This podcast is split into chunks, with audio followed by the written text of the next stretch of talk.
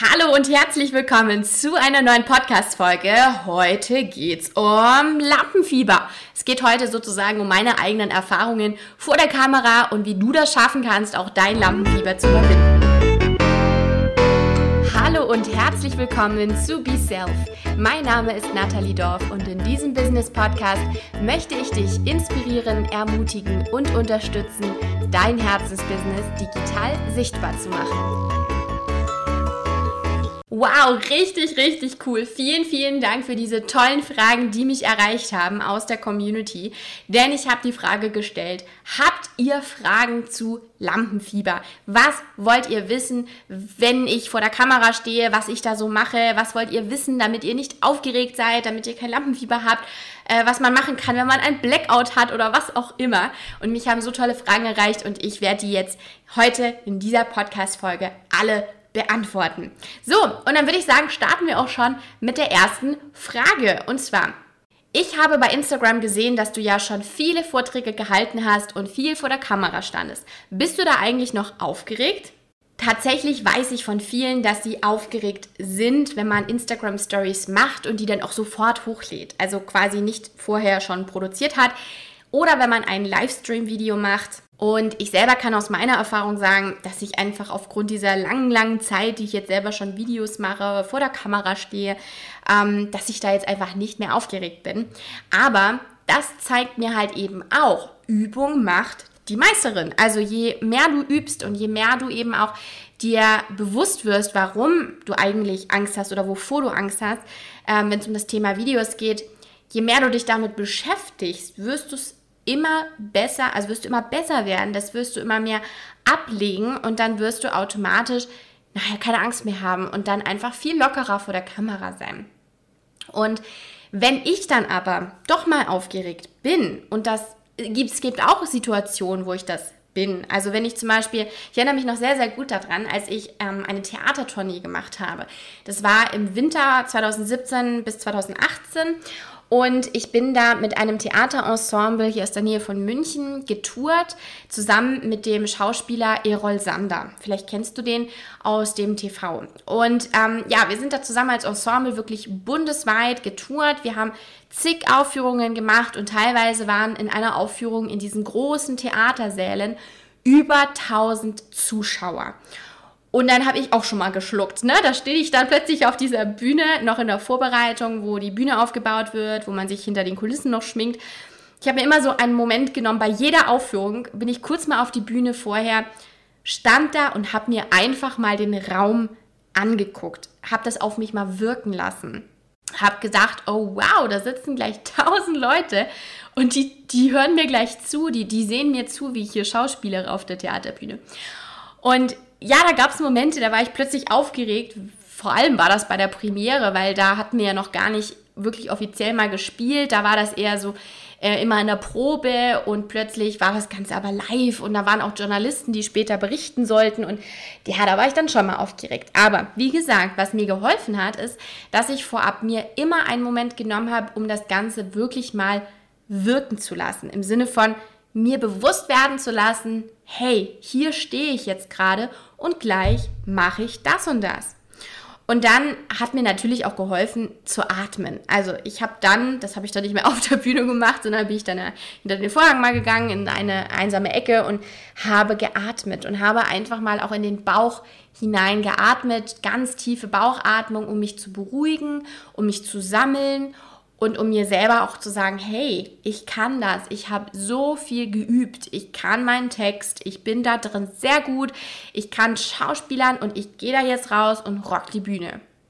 Und deswegen kann ich auch dir sagen, sowas wie bewusst werden lassen und atmen, das funktioniert für jeden. Das kannst auch du erlernen. Und die Techniken und was du genau machen kannst, das zeige ich dir halt in meinem Programm Rising Star authentisch vor der Kamera. Da geht es ja darum, wie du eben in sechs Schritten lernst, authentische Videos zu machen, um für deine Kunden sichtbar zu werden. Wenn du Lust hast, dann kannst du dich da eben auch schon gerne auf die Warteliste eintragen.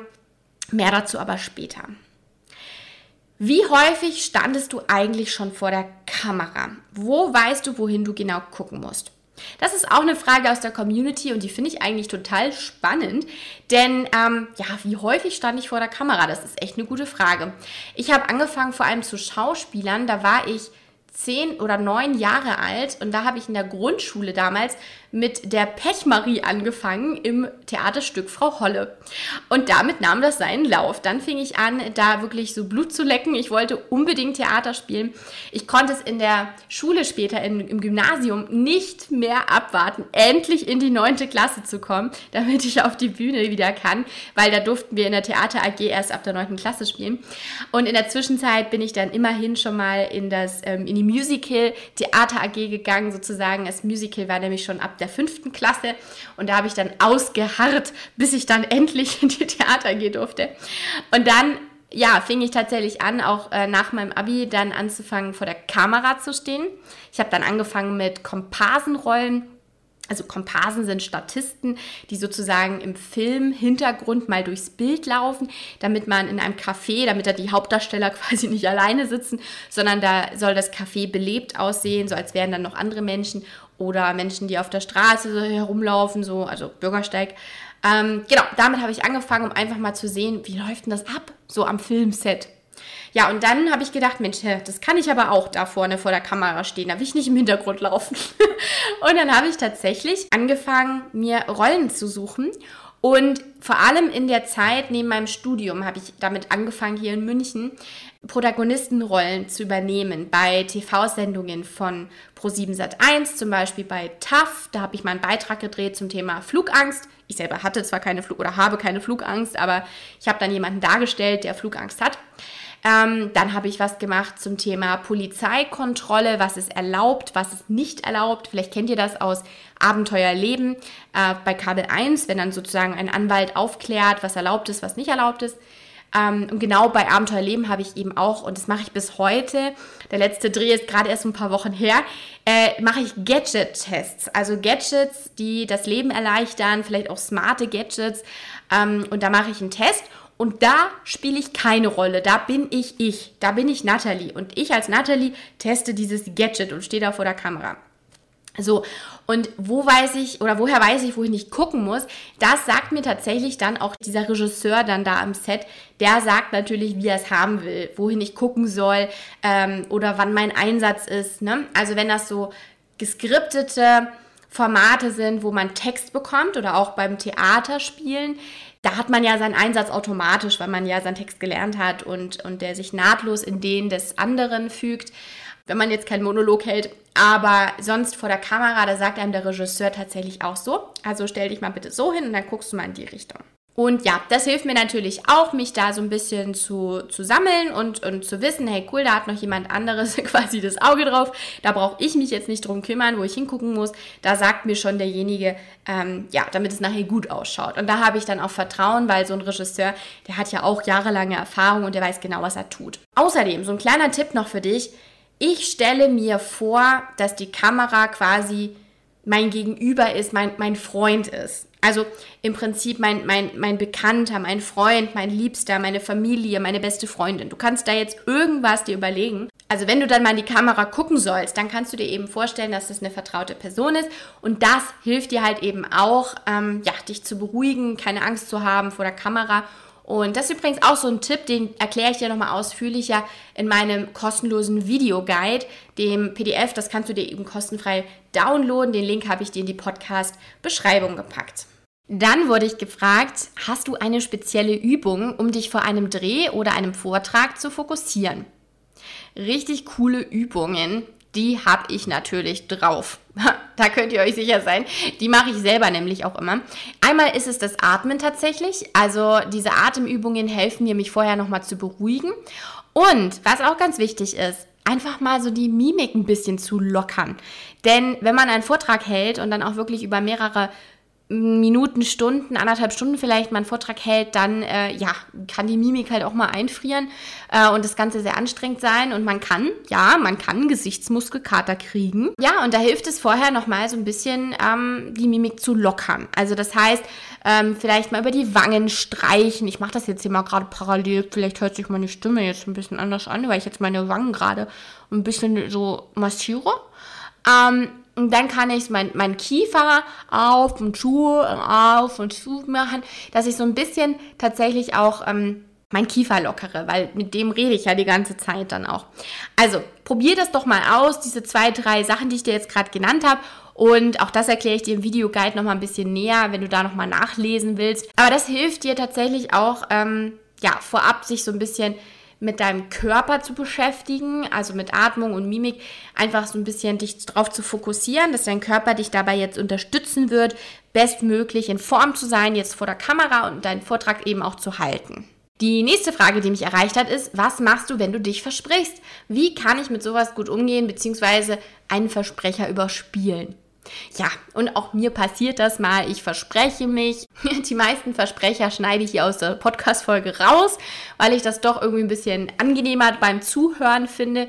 Aber auch nicht jeden Versprecher, weil das Ganze soll ja auch wirklich noch natürlich wirken und authentisch. Und keiner spricht perfekt. Und wenn, dann klingt es wie abgelesen. Also Versprechen äh, kann man sich immer und jeder verspricht sich, auch die professionellsten Speaker auf der Bühne.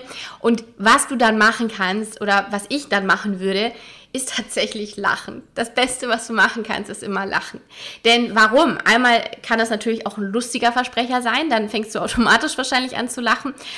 Aber vor allem hilft es zu lachen, dass du selber deine Unsicherheit so ein bisschen wie, also das Ganze wieder lockerer machst und dir nicht denkst, oh Gott, oh Gott, ich habe mich versprochen. Oh Gott, wie furchtbar, jetzt ist mein Vortrag, wirkt er jetzt ganz unprofessionell und oh Gott, die rennen jetzt gleich alle weg und, und, und klicken sich aus aus dem Zoom-Call. Nein, also Lachen wird dir selber helfen, dich wieder zu beruhigen, weil das automatisch für dich selber ein, ein Glücksgefühl auslöst und das Ganze, du wirst einfach lockerer wieder sein. Zweitens hilft Lachen aber auch bei deinem Gegenüber, weil du wirkst total sympathisch du wirkst auch da authentisch, weil jemand, der über sich selbst lachen kann, darüber, dass er in dem Sinne unprofessionell sich mal versprochen hat, über den kann man nicht oder der kann man nicht böse sein oder denken, oh Gott, also der hat sich jetzt versprochen, das geht ja gar nicht. Ähm, nein, da lachst du mit als Zuhörer oder Zuschauer, weil du auch irgendwie das dann nett, interessant, spannend, äh, sympathisch findest. So, und deswegen ist Lachen da eigentlich immer das Beste, um einen Versprecher zu überspielen. Und dann hat mich tatsächlich die Frage erreicht, wie bereitest du dich eigentlich auf einen Dreh vor?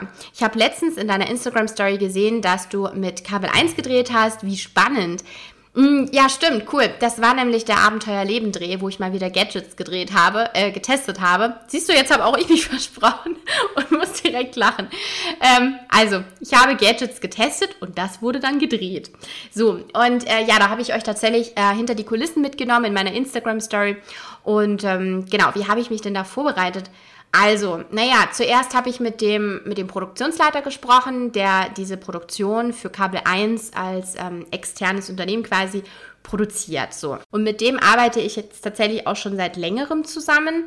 Ähm, deswegen kenne ich den, ich kenne seine Vorgehensweise und ich weiß, was er im Prinzip braucht, wo er Wert drauf legt. Trotzdem habe ich auch ihn gefragt jetzt, hey, welche Gadgets testen wir denn da, dass ich mich ein bisschen vorbereiten kann.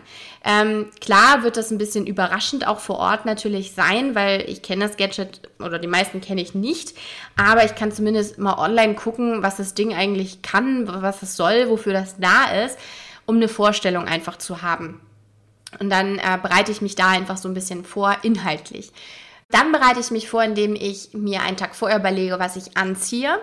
Und da kann ich dir auch sagen, so was wie mh, hm, kleine, feine Muster, dünne Streifen oder so ganz kleine Mini-Blümchen. Das ist ganz, ganz schwierig vor der Kamera, weil dann krisselt das Bild so ein bisschen und es wirkt so leicht unscharf. Das geht also nicht und ähm, ja, da sollte man sich vorher überlegen, dass man einfach gedeckte Farben vielleicht auch trägt, nicht unbedingt jetzt Neonfarben, ähm, gedeckte Farben, so ein bisschen auch äh, ruhigere Farben, dass das Ganze halt auch ja einfach in der Kamera nachher gut ausschaut. Und da überlege ich mir halt einen Tag vorher, was ich anziehen mag, gucke nochmal, ob ich das bügeln muss oder ja, leg mir halt einfach alles zurecht. Und am Tag selber stehe ich dann wirklich früh auch auf, ähm, wasche die Haare auf jeden Fall, pudere mir das Gesicht ab oder schmink mich halt und pudere dann nochmal über, dass das Gesicht halt nicht so glänzt. Und vor Ort, am Drehort, bekomme ich dann gesagt, wie der ganze Drehtag abläuft, also welche Gadgets wir zuerst testen. Und ähm, ja, und dann nimmt das so seinen Lauf. Also von daher, dann bin ich schon gut vorbereitet und das funktioniert dann immer ganz gut. Genau. Also, wenn auch du Lust hast, vor der Kamera mal zu stehen, muss ja gar nicht jetzt fürs Fernsehen sein, sondern allein schon, wenn du Videos machen möchtest, für deine Kunden, für deine Community auf Social Media, dann würde ich sagen, solltest du dir jetzt unbedingt mal den Videoguide downloaden, denn da gebe ich dir nochmal so richtig viele Tipps mit an die Hand um in sechs Schritten zum Rising Star vor der Kamera zu werden. da zeige ich dir wirklich alles Schritt für Schritt. Das kannst du dir kostenlos downloaden über den Link in meiner äh, Podcast-Beschreibung, also videoguide.mediadeluxe.com. Und ähm, ich kann dir jetzt auch nochmal sagen, trag dich unbedingt auch ein in die Warteliste für Rising Star, das Online-Programm. Denn darum geht's nämlich auch in Kürze. Da werde ich dir mehr Infos noch geben in der nächsten Podcast-Folge oder der übernächsten. Ähm, da habe ich nämlich auch die Angelika äh, zu Besuch in meinem Podcast. Die interviewe ich. Sie ist Moderatorin ähm, beziehungsweise auch äh, TV-Reporterin. Und da, das wird richtig cool. Da freue ich mich jetzt schon drauf. Ähm, aber wie gesagt, bis dahin, bis zum Start von Rising Star, dauert es noch einen Augenblick. Und ähm, in der Zwischenzeit, wer auf der Warteliste eben steht, der bekommt rechtzeitig von mir eine E-Mail, eine Info-E-Mail, wo dann eben äh, drin steht, so, es geht los, du kannst dir jetzt deinen Platz sichern. Und dann hast du eben die Chance auf ein Pre-Sale. Also du kannst dir als eine der ersten einen der limitierten Plätze sichern. Und noch vor allen anderen und bekommst auch als Dankeschön für deine Geduld und Treue einen Bonus, einen Special Deal, einen Special Preis sozusagen, ähm, sodass du einfach auch nochmal belohnt wirst. Ähm, und ja, das Ganze ist natürlich unverbindlich. Also wenn du dich jetzt in die Warteliste einträgst, wirst du nachher nicht gezwungen, unbedingt Rising Star zu kaufen. Also wenn du da das nicht buchen willst, am Ende ist das natürlich auch okay. Aber allein schon sich mal in die Warteliste einzutragen, allein das wird dir nachher eben Vorteile bringen und deswegen solltest du das unbedingt heute noch machen.